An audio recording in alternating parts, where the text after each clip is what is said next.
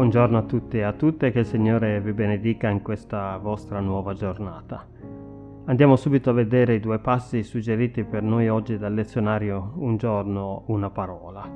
Il primo è tratto dal Salmo centodiciannove, il versetto centosessantadue. Gioisco della tua parola, come chi trova un grande bottino. Il secondo invece è tratto dal Vangelo secondo Giovanni al capitolo sei, versetto sessantotto. Signore, da chi andremo noi? Tu hai parole di vita eterna.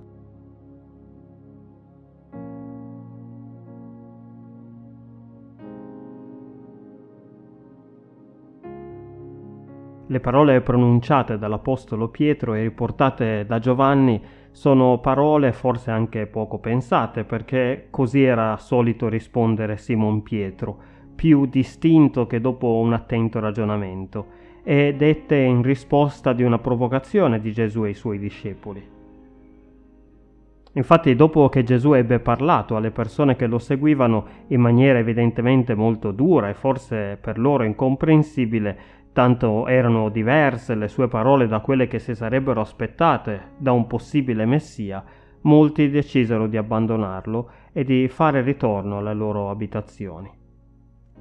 A quel punto Gesù chiese anche ai dodici, forse in maniera appunto provocatoria, come dicevo prima, «Non volete andarvene anche voi?» E Pietro rispose con quelle belle parole, «Signore, da chi andremmo noi? Tu hai parole di vita eterna». Appunto, bellissime parole, e ci sarebbe di che essere meravigliosamente colpiti se non fosse che da lì a poco Pietro non solo si comporterà esattamente come gli altri discepoli, abbandonando Gesù nel momento del suo arresto, ma addirittura negherà di conoscerlo ed essere stato con lui per ben tre volte prima della crocifissione. Da questo si capisce benissimo come Pietro talvolta riuscisse pure in maniera istintiva a dare la risposta giusta, ma che ancora sia lui come gli altri, almeno fino a dopo la Pentecoste e la discesa dello Spirito Santo, non aveva capito molto né della natura di Gesù né della sua missione.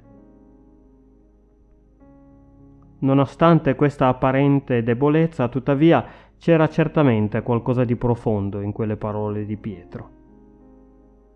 Evidentemente, nonostante non avesse capito appieno chi fosse Gesù, cosa fosse venuto a fare, e nemmeno avesse ancora ben compreso che fosse forse lui stesso e quanto bisogno egli avesse della grazia di Dio, nonostante tutto questo, ecco, c'era però qualcosa che gli diceva che la parola di Gesù era una parola di vita eterna, che tutto ciò che fino a quel momento Gesù aveva insegnato loro non erano parole vuote, ma erano parole incarnate che venivano da Dio stesso e che avevano il potere di spalancare loro le porte alla vita eterna.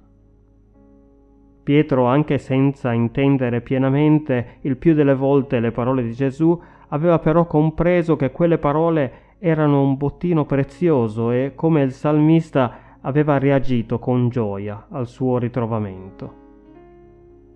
E infatti, nonostante tutto, egli perseverò fino alla fine. Nonostante la delusione della crocifissione, Pietro era rimasto lì, non aveva abbandonato del tutto la speranza che quelle parole si rivelassero per ciò che erano veramente. E questo è ciò che è richiesto anche ad ognuno ed ognuna di noi. Non certo che riusciamo sempre a capire ogni cosa e nemmeno che riusciamo sempre ad avere la risposta giusta a tutte le questioni della vita e di Dio, bensì ciò che il Signore richiede da noi è che, nonostante tutto, la nostra debolezza, la nostra limitatezza, le molte prove della vita, rimaniamo comunque aggrappati a quella parola che porta a vita eterna. Amen.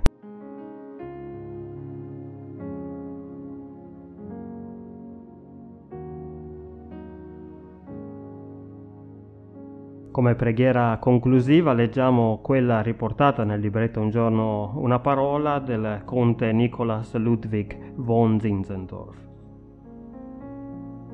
Signore, conserva per me la tua parola, il dono nobile, questo tesoro, perché io lo metto al di sopra di ogni bene e della più grande ricchezza.